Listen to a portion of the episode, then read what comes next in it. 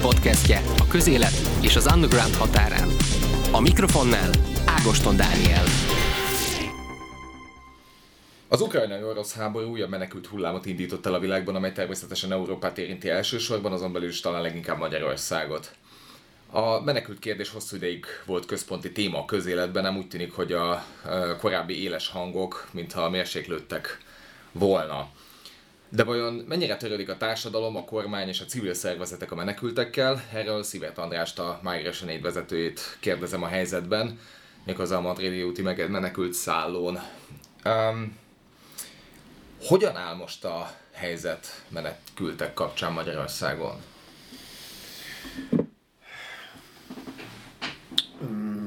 A statisztikákat figyelembe véve tulajdonképpen bármennyire is meglepő, de nincs változás az országba belépő számát tekintve. Ugye ez egy, ez egy rendőrségi adat, nem saját információ. Ez szerint lényegében napi 8 és 15 ezer között ingadozik a, az Ukrajna, illetve a Románia felől mm, belépő ukránoknak a száma.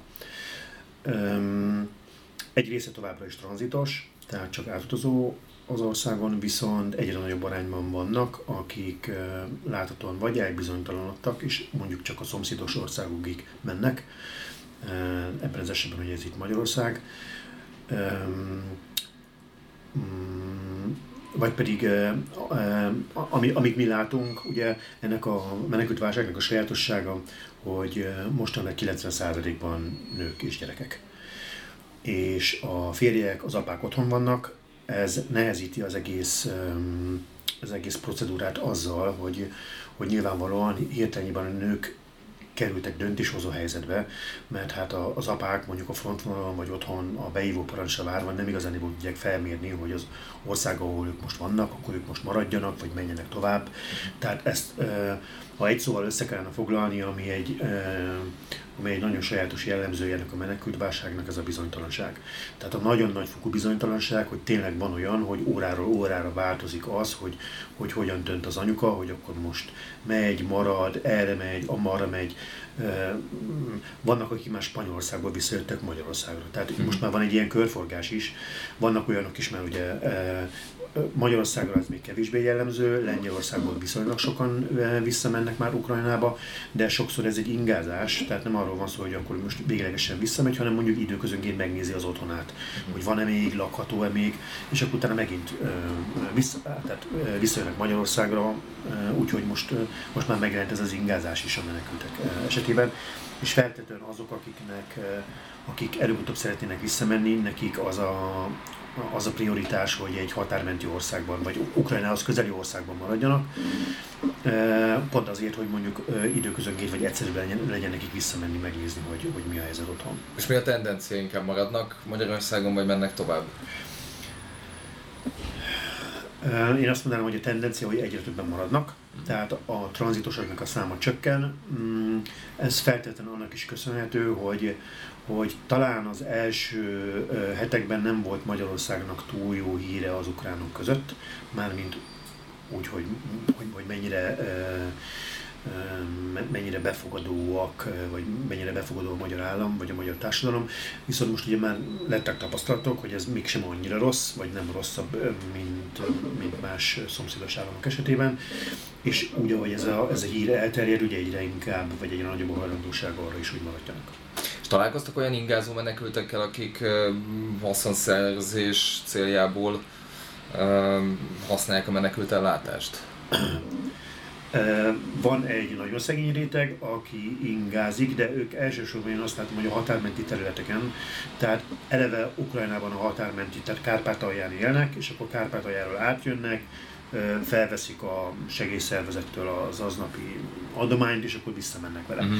Tehát tartósan nincsenek itt, de lényegében miután másképp nem nagyon tudnánk magukat ellátni, hogy ez most mennyiben haszonszerzés, vagy mennyiben egyfajta túlélési stratégia, ami most itt kialakult, ezt nehéz megmondani. És um, miben van a legnagyobb hiánya a menekült ellátásban? Szállásban. Hosszú távú szállásban. Ugye mi eredendően rövid távú szállással specializáltunk például itt a Madridin, de egy idő után rájöttünk, hogy sokkal nehezebb elhelyezni például a vízumra várókat, mert ez nem egy-két nap, hanem akik mondjuk angol vagy kanadai vízumra várnak. A leghosszabb ideje itt lévő lakónk, akik angol és kanadai vízumra jár, várnak, most már két hónapja vannak itt. És ez a köztes időszak, ez a legnehezebben áthidalható, tehát a, mondjuk a, a magánszemély, aki felajánlja a szállását, ő rövid távban gondolkozik általában, tehát néhány éjszakára vagy maximum egy hétre befogadnak. Az, hogy enni hosszabb időre, az már ritka. És, és éppen ezért viszont a vízumra vároknak az aránya elég magas. Mm. És hogy ők általában nem is autóval érkeznek, pont azért, mert ők tudják, hogy várniuk kell, és akkor mm, itt rogadnak annyi időre. Pont. És hányan vannak itt például most a Madrid utcán?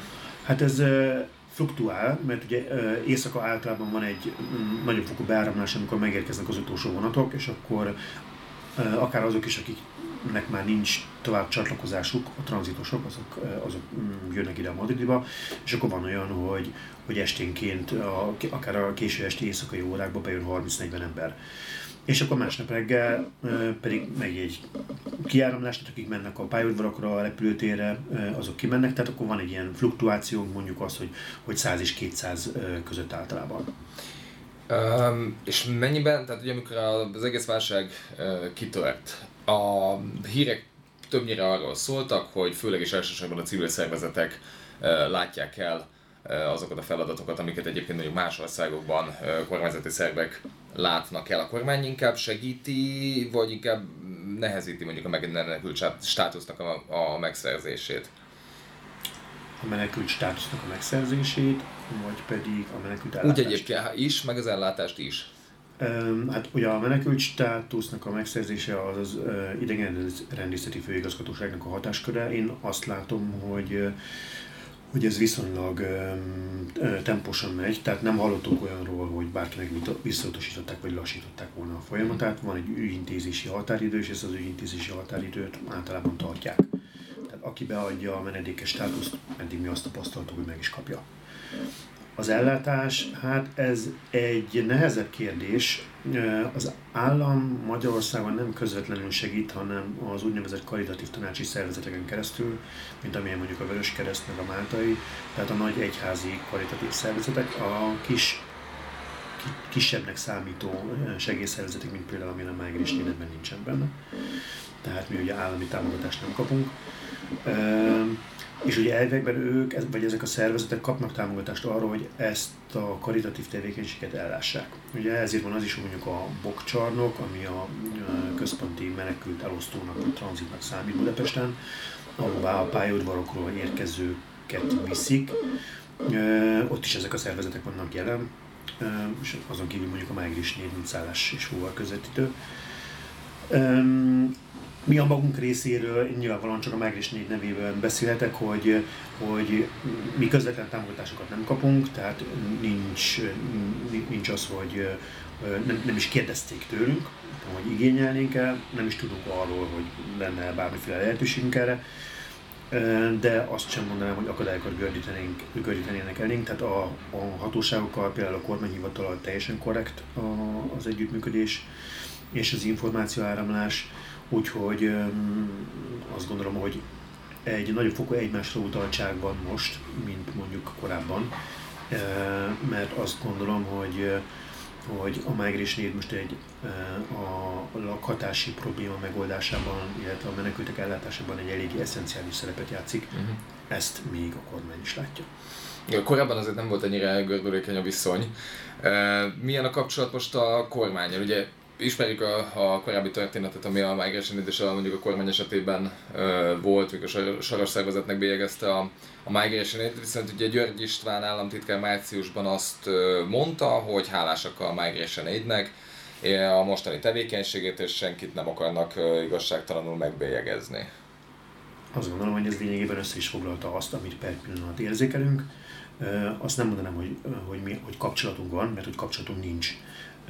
A kommunikáció az, az, az állami hivatalokon keresztül zajlik adott esetben, mint, mint ugye ebben az esetben ez a már említett kormányhivatal.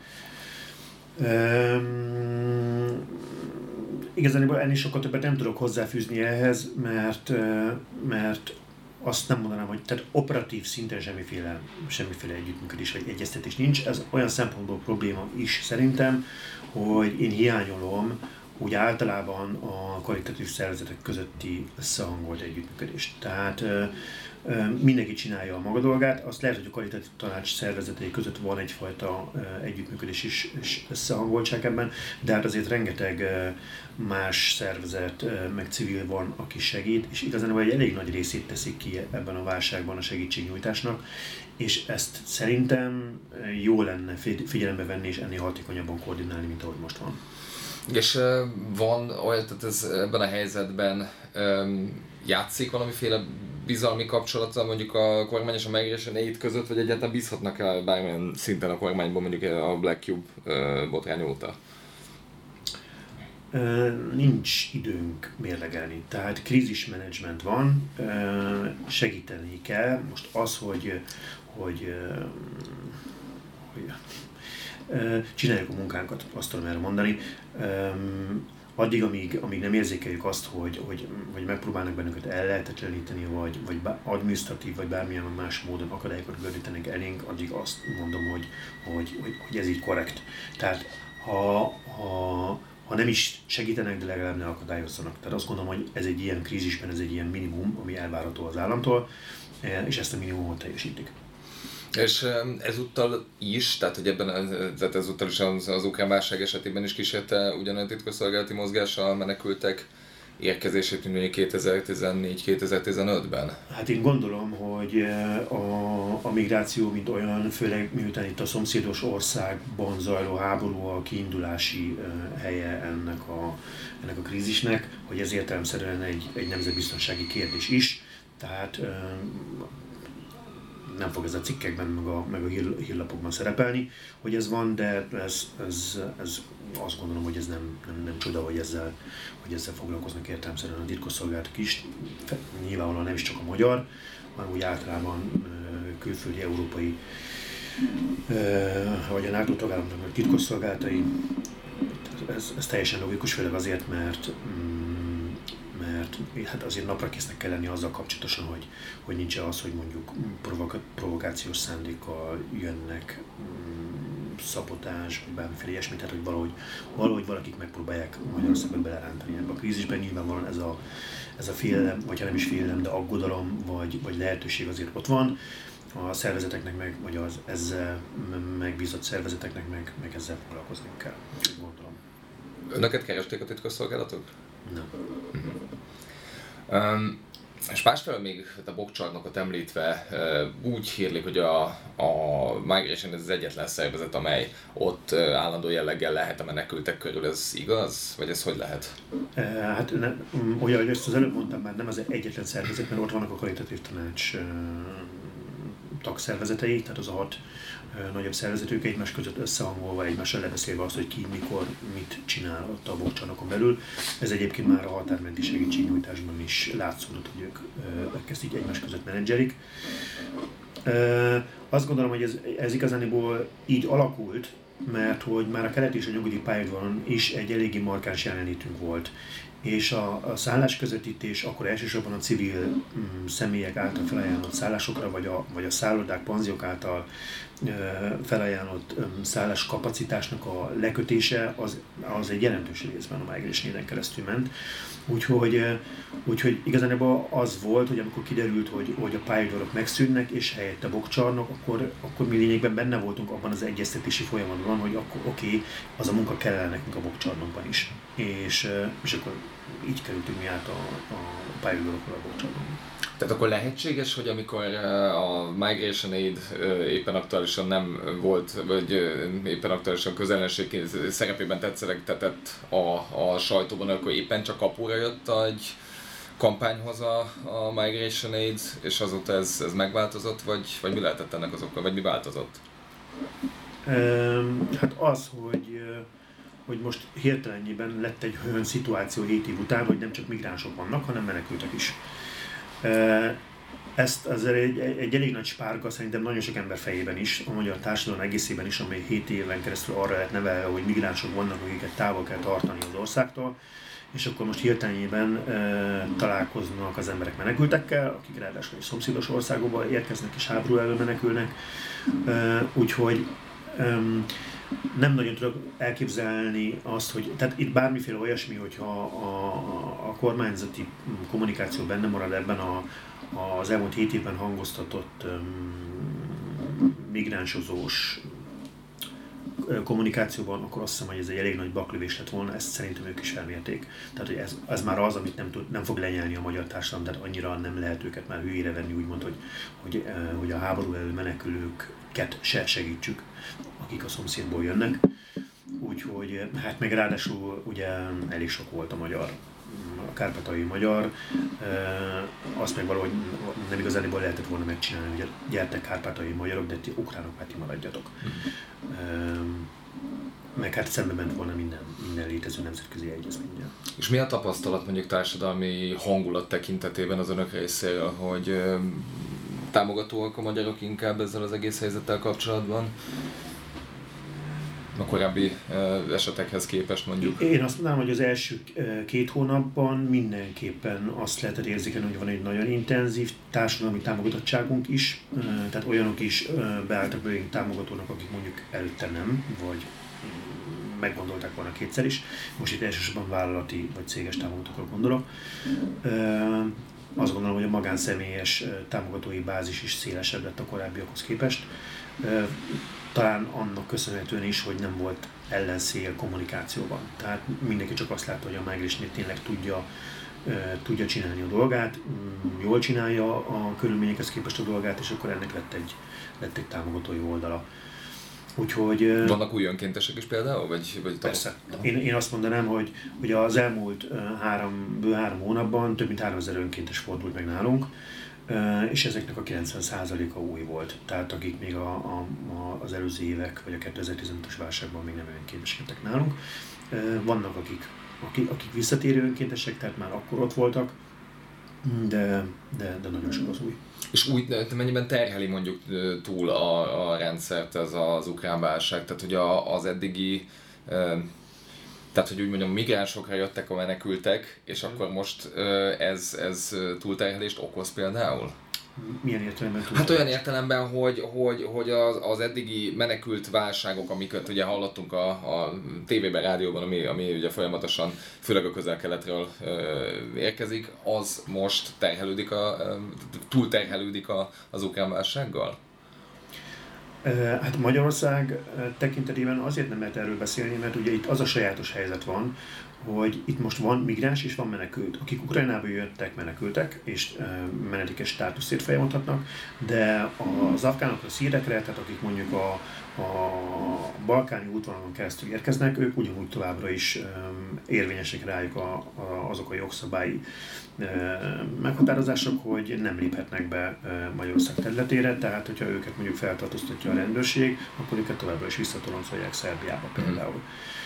Ebben változás nincs. Nem tudom, ez azt gondolom, hogy logisztikailag egy elég nagy kihívás lehet a, a, a rendőrségnek, mert hogy, hogy Románia az elmúlt években azért már, tehát a, a román határ az, az egy eléggé kiemelt kiemelt területe volt a, a balkáni útvonalon érkezőknek is, tehát hogy, hogy, hogy azon a határszakaszon próbáltak meg bejönni, és most azon keresztül jönnek az ukránok is. Tehát mm, külön választani a, a, az egyiket a másiktól, ha mondjuk egy autóban ülnek, akár egy ukrán rendszámú autóban, ami mondjuk, mondjuk egy embercsempész viszi a, a valójában afgánokat, mm. vagy, vagy, vagy törököket, vagy szíreket, nem biztos, hogy ez túl, túl, túl egyszerű, hogyha már egyszer Magyarország területén vannak, akkor ezt, ezt a dolgot külön választani, de most egy ilyen, ilyen kicsit, kicsit anakronisztikus is ez a, ez a helyzet, hogy, hogy, két, hogy kétféle menekültel van dolgok ebben az országban. És milyen a közhangulat az emberek között, mármint a migránsok per menekültek között? Tehát az, a, a, hát, az mondjuk, ukránokról igen, igen, például az, igen, most az ukránokról konkrétan. Közhangulat. Hát Um, ugye, hogy azt az előbb már említettem, azáltal, hogy ilyen nagyon magasan nőknek az aránya, akik most hirtelenében egy családfenntartó szerepbe kerülnek, ha akarják, ha nem. és az egész nem csak a saját, hanem a gyerekeik egzisztenciáját érintő eszenciális döntéseket kell hozniuk a férjek és az apák nélkül. Ez, ez azt gondolom, hogy így rányomja a bélyegét arra, hogy, hogy ez a nagyfokú bizonytalanság, tehetetlenség, ez nagyon jelen van, és nagyon érzékeljük a, a mindennapokban. Tehát itt a madridi út, ez egy, egy kicsit ilyen mikrokozmosza ennek az egész menekült krízisnek, tehát kb. mindent látunk, ami ebben a menekült krízisben előfordul. Látjuk az arányokat is mm, abból, hogy ugye mi nyilván tartjuk, hogy, hogy akik jönnek, azok ho- hová utaznak tovább, tehát mindenkitől megkérdezzük, hogy tudjunk ebben segíteni. Úgyhogy látjuk azokat is, akik most felülnek mondjuk a munkácsi vonatra, tehát amik, akik visszafelé mennek, mondjuk százból 6-7-8 ember az, az, az, az visszafelé jön, olyanok is, akik már egyszer tőlünk kifele mentek, tehát már egyszer megszálltak, itt ismerték ezt a helyet, és akkor már úgy jönnek vissza, hogy megszállhatunk-e megint nálatok, most hazafelé mennénk. Hmm. Um, hát... Milyen reményeik vannak? Ez egy nagyon jó kérdés. Tudok mondani egy példát arra, hogy a, hogy a Győri szálló, ugye a Győrben is van egy menekült szállásunk az, azok számára, akik úgy döntenek, hogy tartósan maradnak Magyarországon az 70 főig van, és elég régóta tele van most már. Viszont néhány héttel ezelőtt, amikor Harkov felszabadult, akkor ott majdnem mindenki a nagyon keleti részekről jön. És akkor ott 15-en úgy döntöttek, akik mindannyian Harkoviak voltak, hogy akkor mi most hazamegyünk. Úgy, hogy mondjuk három nappal korábban hallották a hírekben, hogy a, a, az, oroszok, az oroszok kimentek Harkovból. Uh-huh. Úgyhogy, úgyhogy van értelemszerűen egy olyan, hogy, hogy, hogy aki teheti, és úgy gondolja, hogy, hogy neki még van otthona, ők mennek, de hát nyilvánvalóan, ahogy telik az idő, hogy egyre több otthon fognak lerombolni, egyre több férj és apa hal meg, tehát ez, ez napról napra ilyen szempontból feltétlenül magasabb lesz azoknak a nőknek az aránya akik végül úgy döntenek, hogy, hogy, hogy, hogy maradnak, ott, ahol vannak. Ez egyébként is egy, egy nemzetközi tapasztalat menekültükben, hogy van egy ilyen fordulópont, amikor kezdve a, a, a menekült úgy dönt, hogy neki most már egyszerűbb az életet ott újra kezdeni, ahol van, és nem visszamenni. És ha mondjuk vége lenne a háborúnak, akkor, akkor az lesz, hogy, hogy apa inkább te ide, még munkát is fogsz találni, most már egy tök jól vagyunk, szerintem nincs értelme visszamennünk. Úgyhogy ez, ez feltétlenül itt is lesz, viszont azt gondolom, hogy erre nagyon rosszul vagyunk felkészülve. Tehát a, a, a, egy kifejezetten súlyos lakatási válság van kibontakozóban, a magyar ingatlanpiac egyébként sem arról volt híres, hogy, hogy, hogy tehát azért az elmúlt egy-két évben eléggé elszálltak az árak, és